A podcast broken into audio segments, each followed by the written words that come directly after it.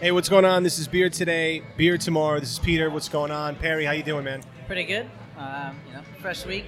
Back in Queens again. Or Yeah. At least, you know, a spot I know to be good. Yeah, I got you coming at the Queens often lately. And we're here at Station House, the best craft beer bar in Forest Hills, one of the best here in Queens. And we have two very special guests with us. Gentlemen, please introduce yourselves. Hi, my name's Adam Hayes. I'm the uh, buyer for Forest Hill Station House. I am Adam Zuniga, the regional sales manager for Lord Hobo Brewing Company. Happy to be having an event at Station House tonight. Thank you for coming out. I also host a passion project of mine called the Six Most Metal Breweries, a show about craft beer and heavy metal, which also finds a home here at Station House. Does indeed and does indeed. We love some metal around here. So t- tell us a little bit more about, before we get into today's event, tell us a little bit more about that passion project. Uh, the Six Most Metal Breweries, it is meant to be a six part series that highlights the, the relationship, the distinct connection between craft beer and heavy metal. Um, we made a collaboration brew with Kings County Brewers Collective in Bushwick here in the city and launched it at St. Vitus Bar.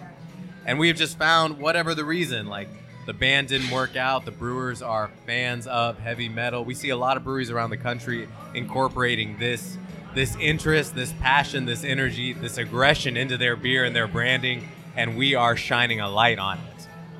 And uh, it was frankly my way into craft beer sales because I quickly realized the people on one side of the bar are the other. One side of the bar or the other are often heavy metal fans, much like Adam Hayes here. Absolutely. So, you know, some reps would do sports bars, some might do Irish bars. I made it a point to do metal bars. And it was really my way into this industry in New York City. Wow. Wow, that, that's awesome. So now, uh, tell us a little bit about the event that you got going on here. I know, Lord Hobo, you got a couple of beers on tap. Can you tell us what's going on? So for Lord Hobo, we are fresh from Boston. We're relatively new to New York City. Uh, Adam at Station House was really the first to welcome us to New York City. He threw a mystery event before our cakes had even been formally announced here. And he's welcoming us back tonight for the Hobo Challenge, which is basically a kind of a, a head-to-head competition for our double IPAs, uh, Virtuoso at 8.8% and Consolation Prize, the reigning champion, at 9.5%. So we're putting the two IPAs side by side, along with a, a session wheat beer, or session by comparison called Angelica. It's a hoppy, hazy, unfiltered wheat. That's the the reward for anyone who survives Virtuoso and Consolation. Very, very nice. And, and now, just getting back into Station House. So, can you tell us a little bit about the history and, and philosophy of Station House and how you guys approach your beer? Uh, so, in terms of what we do as a day to day project, we're not just a craft beer bar. We do specialize in craft beer, but we also specialize in, we have like over 150 whiskeys for you Right. to try. We have our own house made specialty cocktails, over 20 of those as well. And then obviously our, our gastro style pub food. So, we can offer a lot to you know to, to pretty much anyone who wants to come into the bar. Like, hey, you want to bring in your significant other? You want to have like a little date night? You want to come with a bunch of friends? There's plenty to you for you to like you know drink and eat here. It doesn't just have to be craft beer. It can be some awesome whiskeys here as well. Um, but we would like we we're basically just like a bunch of nerds. Like I'm the beer nerd here. Yeah. The GM, he's like the whiskey and the cocktail nerd. We've got a couple of nerds back in the kitchen the owner, proprietor Steve, like he's worked in um, you know the kitchen industry like a long time before he opened this place up, and he's also um, a resident, uh, born and bred in Forest Hills as well. So it's more of a case of just like Forest Hills uh, Station House giving back to the community. Like you know we, we love our locals. Um, like pretty much every other bar does right in uh, around the area, so we're just trying to give back to you know make our experience here enjoyable for um, everyone who comes along. Right on. And I noticed in the whiskey menu, you even have a section like for nerds that's literally on the menu. Absolutely, yeah, indeed. Like there's some there's some uh, randomly like rare. Um, so like we try and like give you like the basics. Like bourbon is bourbon, rye is rye. We'll give you malts from uh, across the world, and then anything which doesn't really fall into those categories is more or less like a nerdy kind of whiskey. So like High West, you know, they're not really like a through and through bourbon or rye distillery. They like they like fucking around and like mixing stuff. So like Son of Rye is a blend of a bourbon and a rye. So that's why you get things like that, and then some other weird stuff or some sort of like specialty single malt stuff as well, which we'll, we'll put in into that section. So it's yeah, we're definitely a, a, a big bunch of nerds around here. From from the from the front of house to the back of house, everyone enjoys the experience when like they're off shift, shall we say? Very, very cool. And so now, how did how did you uh, come to to work at this fine establishment? Oh, it's a longish story. I used to work uh, at Union Beer about four, four and a half years ago. I was a sales rep um, in Midtown Manhattan, uh, and basically my passion for craft beer before that got me got me the uh, got me the position at Union. Um, uh, I've been into craft beer for a long time now. Before we even to, to, um, uh, uh, coined the term craft beer, um, I was I think what my first year at university back in 1997, back in England, was really my year of like, hey, I'm going out getting wasted most nights like you do when you're at university. First year, I was like drinking whatever beer was available, and I was waking up in the morning feeling like fucking shit. I'm like, oh, I don't do this anymore. So I was like, I want to drink something that tastes nice. I'm wasting all my money on on something which is disgusting, and I'm waking up feeling like a piece of shit. So I was like, hey, why not like go out there and drink something nice? Yeah. So back in 1998, there wasn't really craft beer. It's more of like what we could find locally, whether that was real ale, whether that was like you know German or Belgian style beers. So really, then I was falling in love with German pilsners, Belgian sours, Belgian um, uh, you know Belgian uh, wheat beers as well. Um, and then obviously, you know, traditional English styles from a porter, you know, some old school stouts, you know, all the classics, what we know as classics now. Um, uh, that's really what got me started. And then I moved over here uh, 11 years ago, and obviously the craft beer scene was was slowly booming, and Yeah. sort of like that was basically just like I was like picked it up immediately as I, and then I fell in love. That's how it came to be. Oh wow, very, very, very interesting. So, did you when you came here, I know it was 11 years ago. Was there a particular brewery or a particular craft beer that kind of got you into the American craft beer scene? Uh, particular craft brewery out here, you'd have to start with like Sierra Nevada. Like that's obviously widely available. At that point in time, we were getting like very small amounts of Sierra, I think, every now and again uh, in London. So you, you still there's things you've got to pick up, which we know is like some of the original um, uh, entrepreneurs from the craft beer industry in America who'd make it out there, and like that's sort of like um, tickle my taste buds, shall we say, in terms of like what we have over here now. So when I first arrived, like it was the brands like Sierra, Lagunitas, Rogue, all those guys sort of like making like the like the what we could get our hands on more readily in bars and in bottle shops. And then every now and again, you'd be like, okay, uh, like when Firestone came on scene, that exploded. Like people were going crazy for that. Like people were going crazy for all the new brands anyway. So that's pretty much sort of like where I sort of picked up American craft beer from when I when I originally landed here. Right on. Uh, So, what's your kind of own personal philosophy when you approach the beer buying here?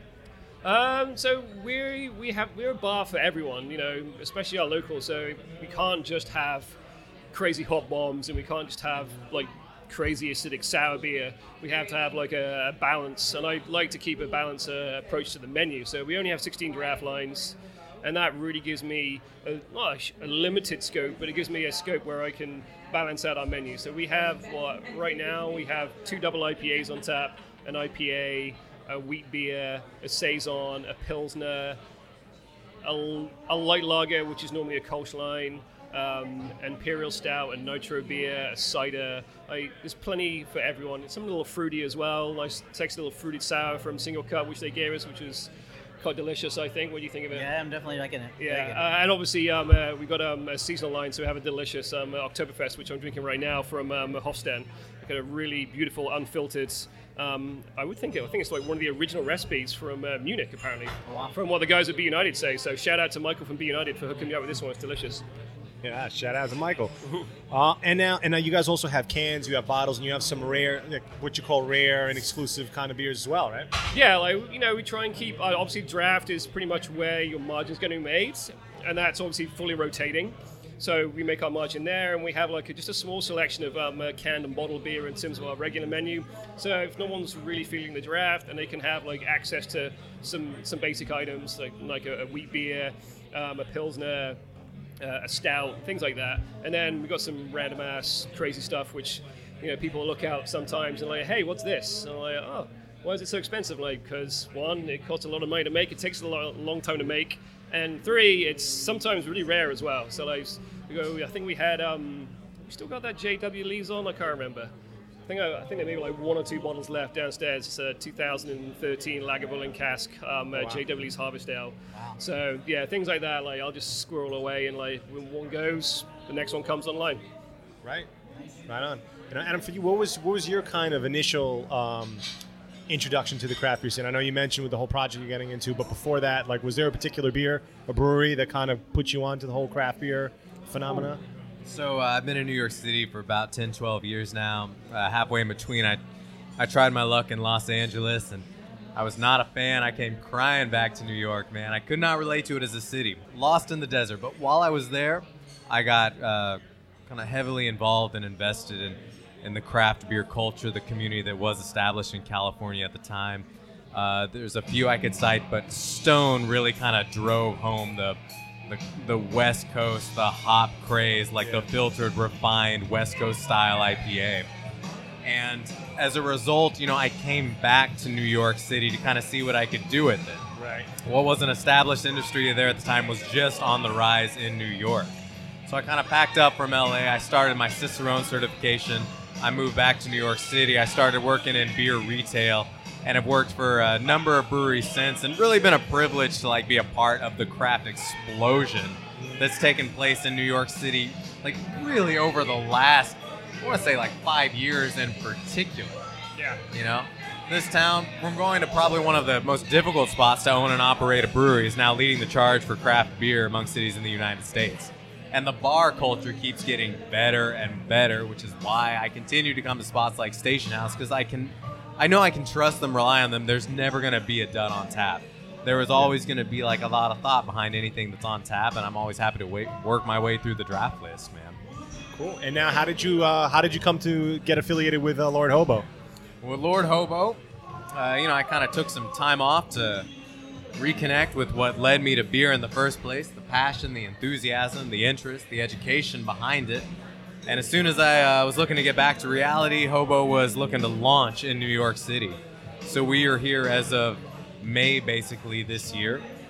They created a role for me, basically managing sales for the region, overseeing New York City along with New Jersey and Pennsylvania. And I think just given the the current state of choice in the market, like just the wealth of breweries, you know, everyone wants a moment on the New York City stage.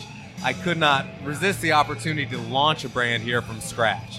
You know, to take Yeah. something that was absolutely brand new in one of the most competitive categories, which is of course is IPA, Yeah. and just to basically lead the charge here in New York with it. So now, as Hobo, is, is there a particular like staple beer that, that you guys are really pushing, or is just a series of beers under the IPA style? So Boom Sauce is the flagship Northeast New England style IPA. The name really sells it, but we believe that the taste drives people back.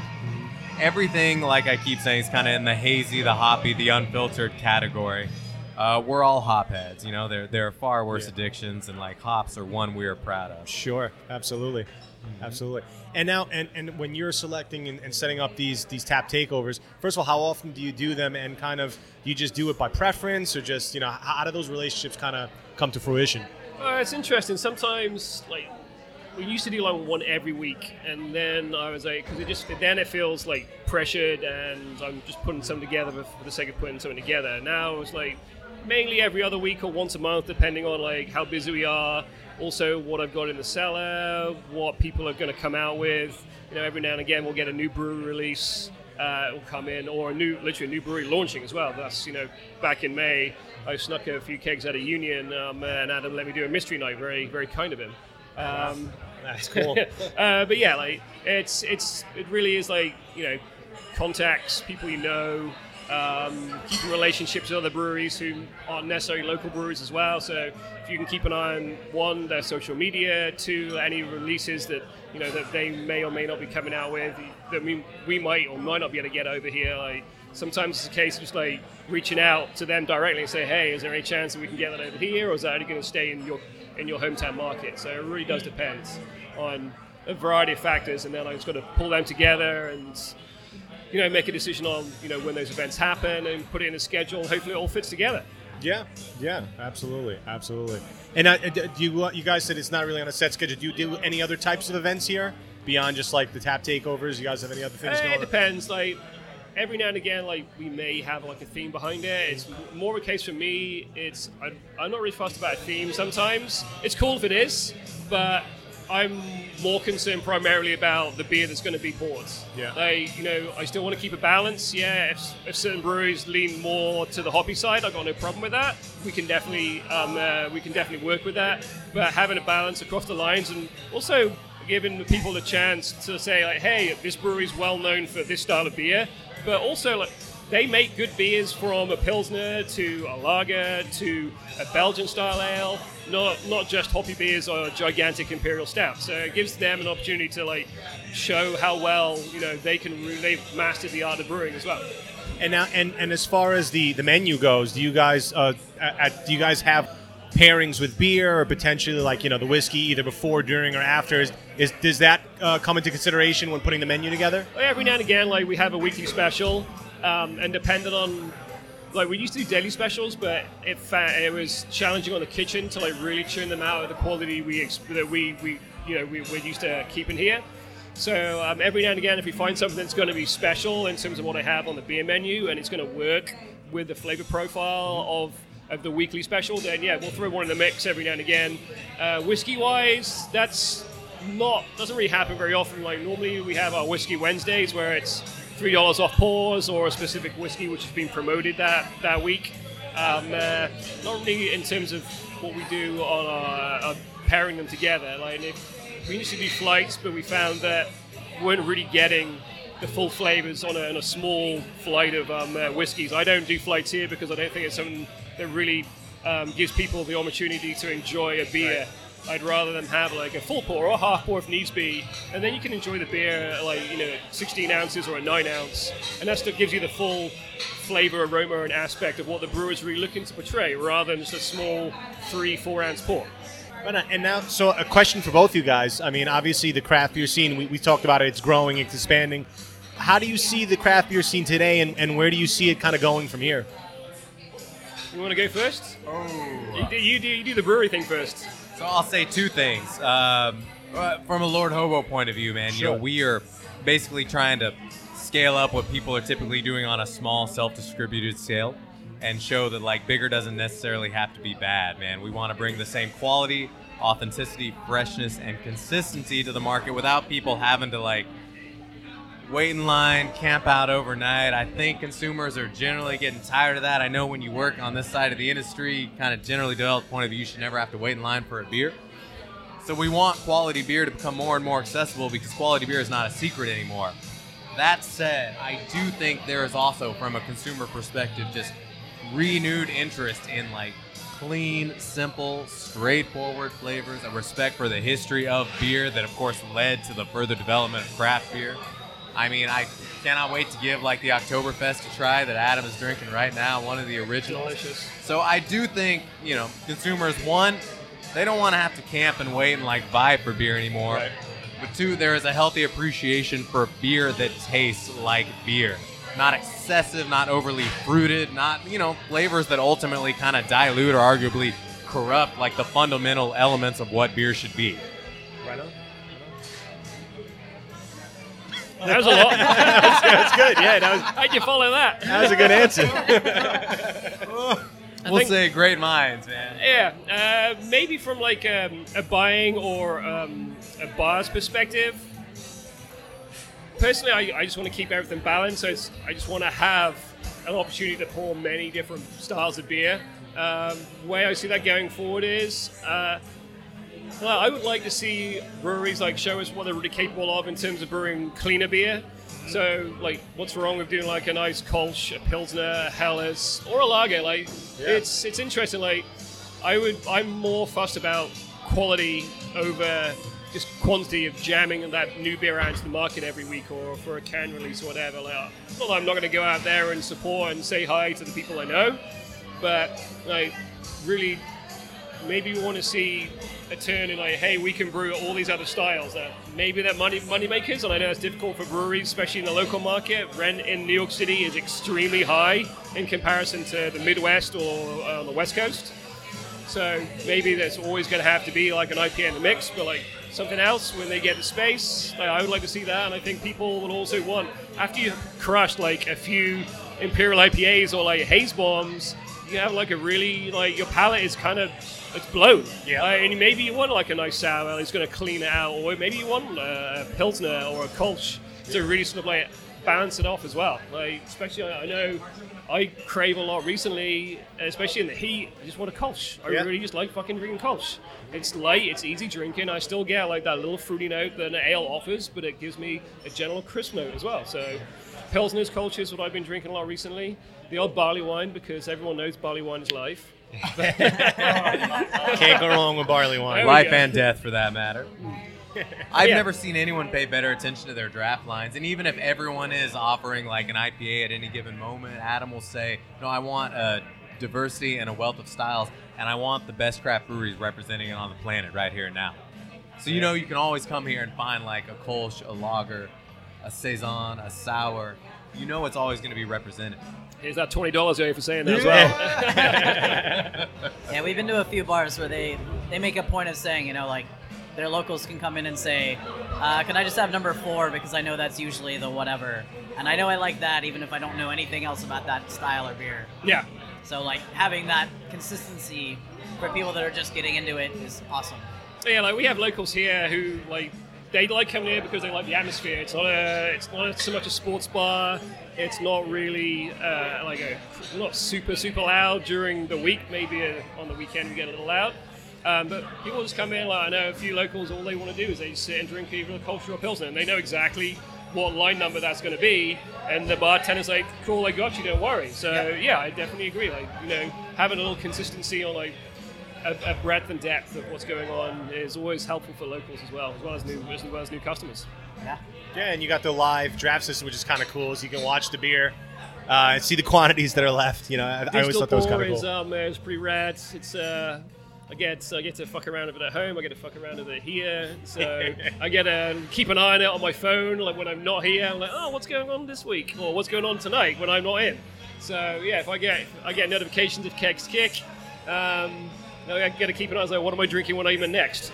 Yeah, I mean, I definitely I take advantage of the Untappd tie-in. Yeah, yeah. So knowing you know what's what's out available in the area or wherever I'm going, you know, like instead of like showing up somewhere and going, uh, because some bars, yeah, they have all kinds of crazy stuff, but you're not really interested in any of it, Yeah. potentially, right? But being able to look that up before you head out is always really awesome. That's great. That's why also going back to your original uh, one of your original questions, like how do we see things moving forward in the beer industry? Like social media is has become a very, very for for the for the good and for the detriment of the beer industry to a certain to a certain extent.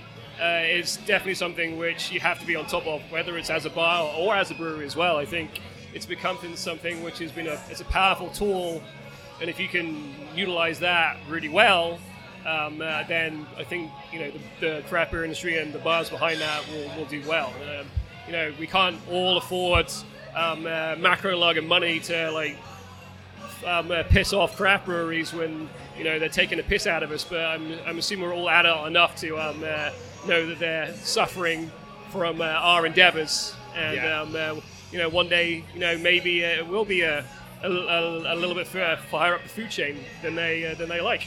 yeah, You have to have an identity, man. Yeah. A bar or brewery, you have to be distinct. Good beer first and foremost, but they have to know it's you. Absolutely, you got to have that brand. I think social media. I, I agree. It's, it's done. It's done a lot of good things and some bad, but it definitely helps establish the breweries. I mean, e- even just the fans. I mean, you see, all, everyone's trying to trade and get cans. And me personally, I'm not. I'm not big into the trading for a couple of reasons that we've spoke about in the past. But I, I do respect that part of it because it's like a subculture of it, and it helps grow the breweries beyond just their state. I mean, now you know people are trying to get brewer, beers from all over, and you know you may not get that distribution. So it's interesting, but you, you're definitely right. I mean, we talk about it a lot on the show. It's not about you got to have great beer, but it's also it's, it's a business. You got to be able to define who and what your business is. It's a business more than ever, I think. Craft beer is all grown up now. Yeah, And like I said, man, everyone wants a moment on the world stage, and that is New York City. It's just, it's funny to watch as breweries continue to open how everyone tries to up their game in terms of social media, marketing, branding, label art, and design, all to establish themselves again as like a distinct identity in the market, because that's what you need now. Quality product first and foremost, but a name, a label, an identity that represents it. What was that fucking um, Muppet brewery who decided to like make stupid um, political uh, comments? They're literally like making.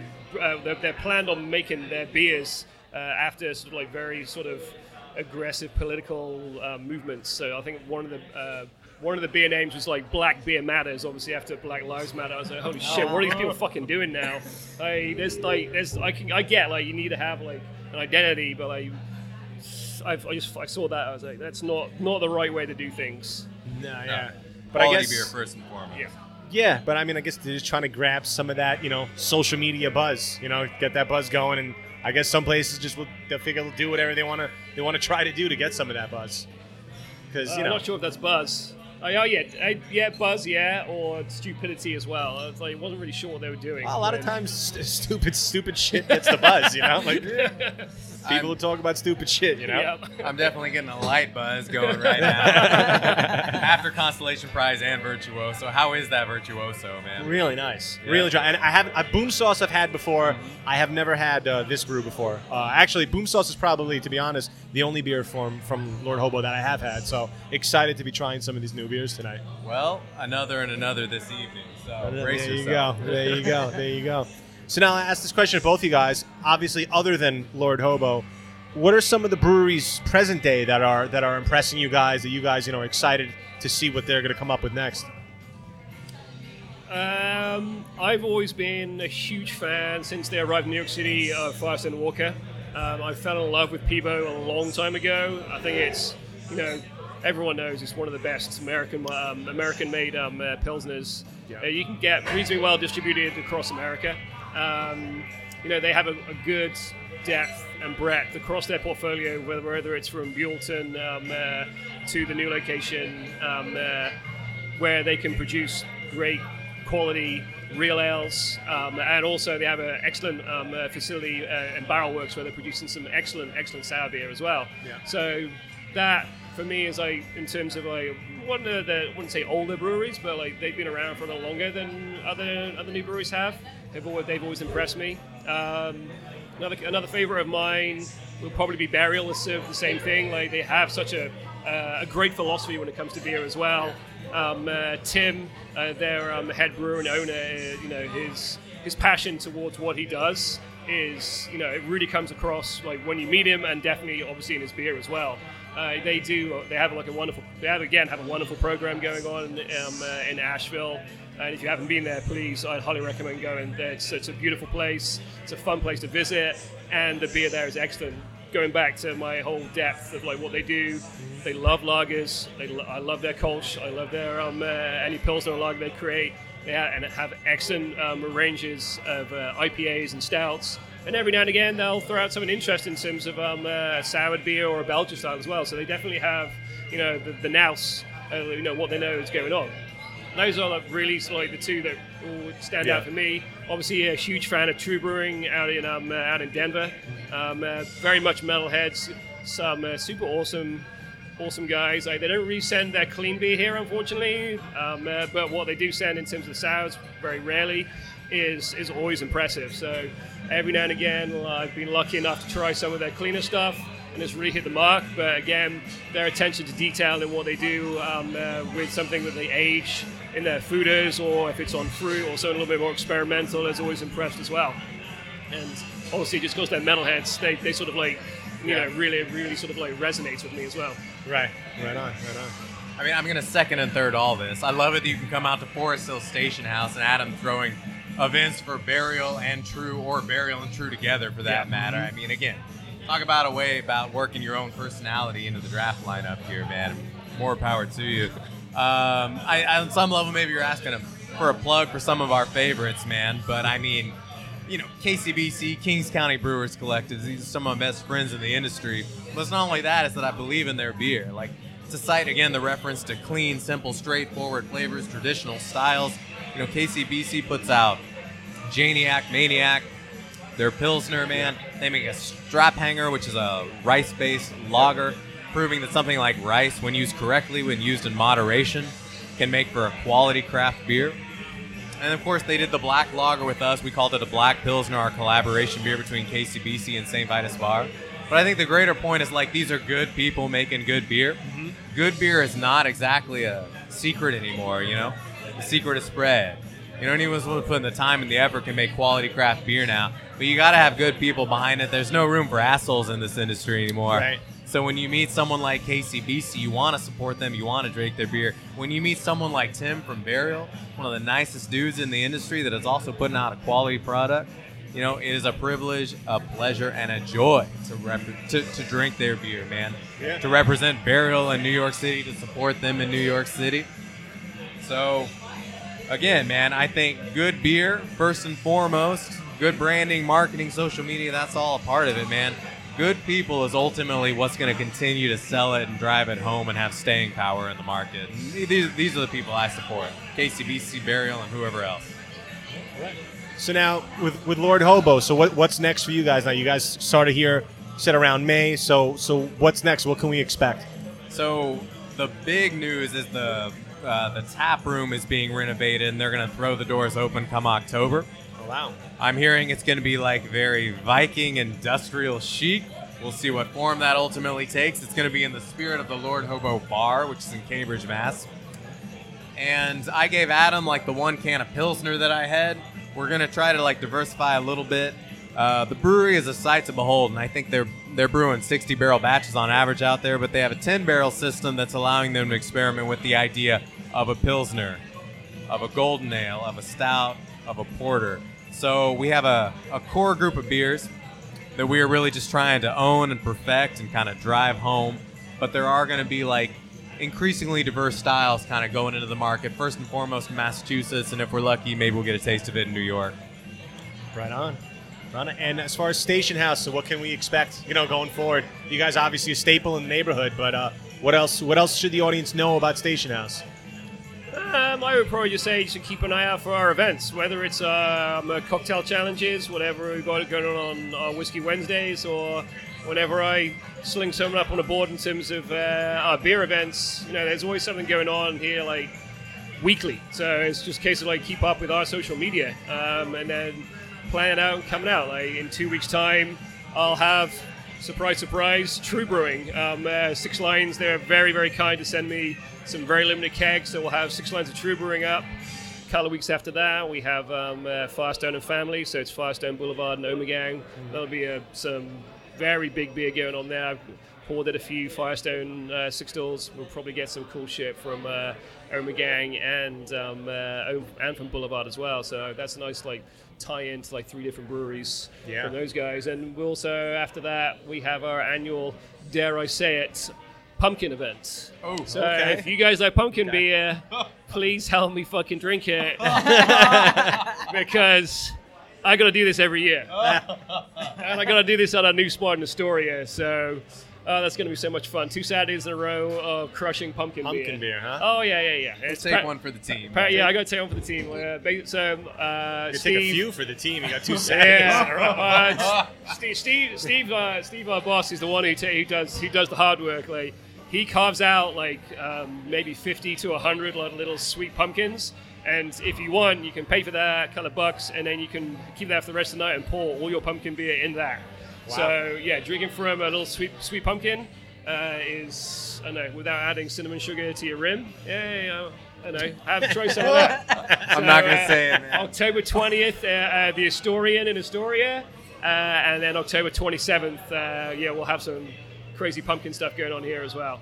And now, um, cra- crazy pumpkin stuff aside, but but the uh, the Astorian is affiliated, correct? Yeah, so we're um, uh, we're a, a not very well known group of bars. So I would say what Bronx Ale House and George Keeley's are probably more well known in terms of their respective uh, boroughs. Station House is probably reasonably well known in terms of Queens and obviously Forest Hills. Yeah.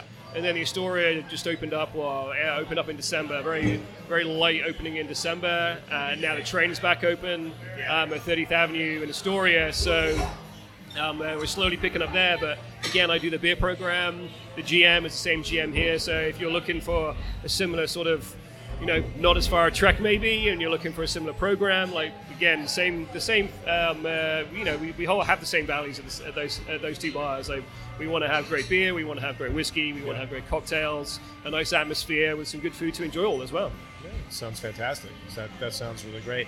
And now, and as far as, um, and again, uh, it's for both of you guys. As far as people want to learn more about what you guys are doing, learn about Station House, the Astorian, Lord Hobo, uh, where where's the best place for the audience to do that? So I would say our Facebook and Instagram are pretty much updated daily with whether or what's going on in terms of events or just specials or random random posts that we put up. Um, otherwise, Untappd is up is always updated in terms of our beer menu whenever a keg kicks and it's changed. I'll also update our events there as well. We have our own webpage, you know, that also highlights the food menu, the entire whiskey list. Um, uh, and you know, if you want to like just have like the basics in terms of open air and stuff like that, that's probably the best one to hit up. But yeah, our social media is. I think we even have some Snapchat. Not that I Snapchat because I'm too, too old for that shit. I barely know how to barely know how to fucking use Instagram. So, uh, but yeah, like we oh, Facebook, Instagram, Snapchat, and Twitter. Apparently, we uh, have all of that stuff. So Okay. All right. plenty to play to see and do, I suppose. I, uh, I cannot speak to Snapchat either, but uh, Hobo has a, a very strong social media marketing, branding, online presence. So you can visit the bar, you can visit the brewery. Check out Lord Hobo's Instagram account uh, for all the kind of doings here in New York City, festivals around the country for that matter. And of course, we'll be represented with others at GABF this week. For the six most metal breweries, you can visit our website. It's www and then spelled out the six most metal breweries.com. There's a form on there to reach out, join the band, tell us your favorite metal breweries, tell us the most metal bars in your hometown, your nearest city. We want to see you on the road, and the goal is to get this show picked up and developed a series so we can travel the country doing it. Wow. So you tell us, and we will come to you, my friends. That's awesome. Perry, any any parting comments, questions for our guests? No, just you know, always good music. Last time we were here, food was great. Beer's always awesome. Thank So, you. No complaints. Got to come out and check it out. Oh, A- absolutely. And I guess the last thing I'll say is: Is there anything else about Station House or about Lord Hobo that we haven't touched on that it's it's critical for the audience to know? Anything at all? That's a challenging one. That is. I mean, we've gone through a lot already, I suppose. Yeah. Um, yeah, I, I will say that um, I'm not trying to get too political, but we are very friendly to you know anyone. We we, we don't judge. You know, we we love to welcome anyone from all walks of life. You know, we got some Brit wanker who uh, works on the floor and orders their beer. So, and then we've got you know some uh, some crazy people working behind the bar. We got some awesome people in the kitchen from all walks of life as well. So I think you know the fact that it's like we are very much a diverse culture here, and we're very much you know very inclusive for whoever wants to walk through our doors. Yeah, I, I can say on a similar note, the name Lord Hobo, it's meant to represent that, you know, beer is the great unifier, it is the common denominator. Whether you are a lord or a hobo, we all deserve access to quality craft beer. Absolutely. And, uh, and drinking it together for that matter. So, I want to ask you two a question. You always do this in a live setting during happy hour over beers? Not always happy hour, but definitely live. yeah, al- always always a live setting, almost always uh, on location, and the times they really vary. The Yeah. dates, the times, yeah, Very, very much enjoy. It's like they're drinking here with us, man. yeah. So, drink yeah. that. That's the whole vibe. It's Well, like thank you're drinking for bringing right. the audience in. Hell, Have you got any stories for us? I'd love to hear some like rare, like crazy stories that you've had like during a podcast or just like experience at, at bars and crazy stuff like that. Oh man, I mean, th- I mean, it, it, it depends on how the show goes. I mean, some shows were on the level, we're pretty in control. Some shows we've just been drinking all day, and then they bring us in to do a show, and they just give us more beer, and then it's just a shit show, and That's we're just awesome. all over the fucking place. Um, but I mean, we, we come across the most interesting part of the show for us, really. I mean, obviously the beer, the beer is great, but it's really about the people behind the beer, their passion, their motivation, why they got into it, and we hear some interesting stories. I mean, me, I, I mean, I don't know about you, Perry, but I never thought we'd be inter, uh, interviewing somebody who owned the bar. Remember the bar in the city? The guy was a former um, former FBI agent.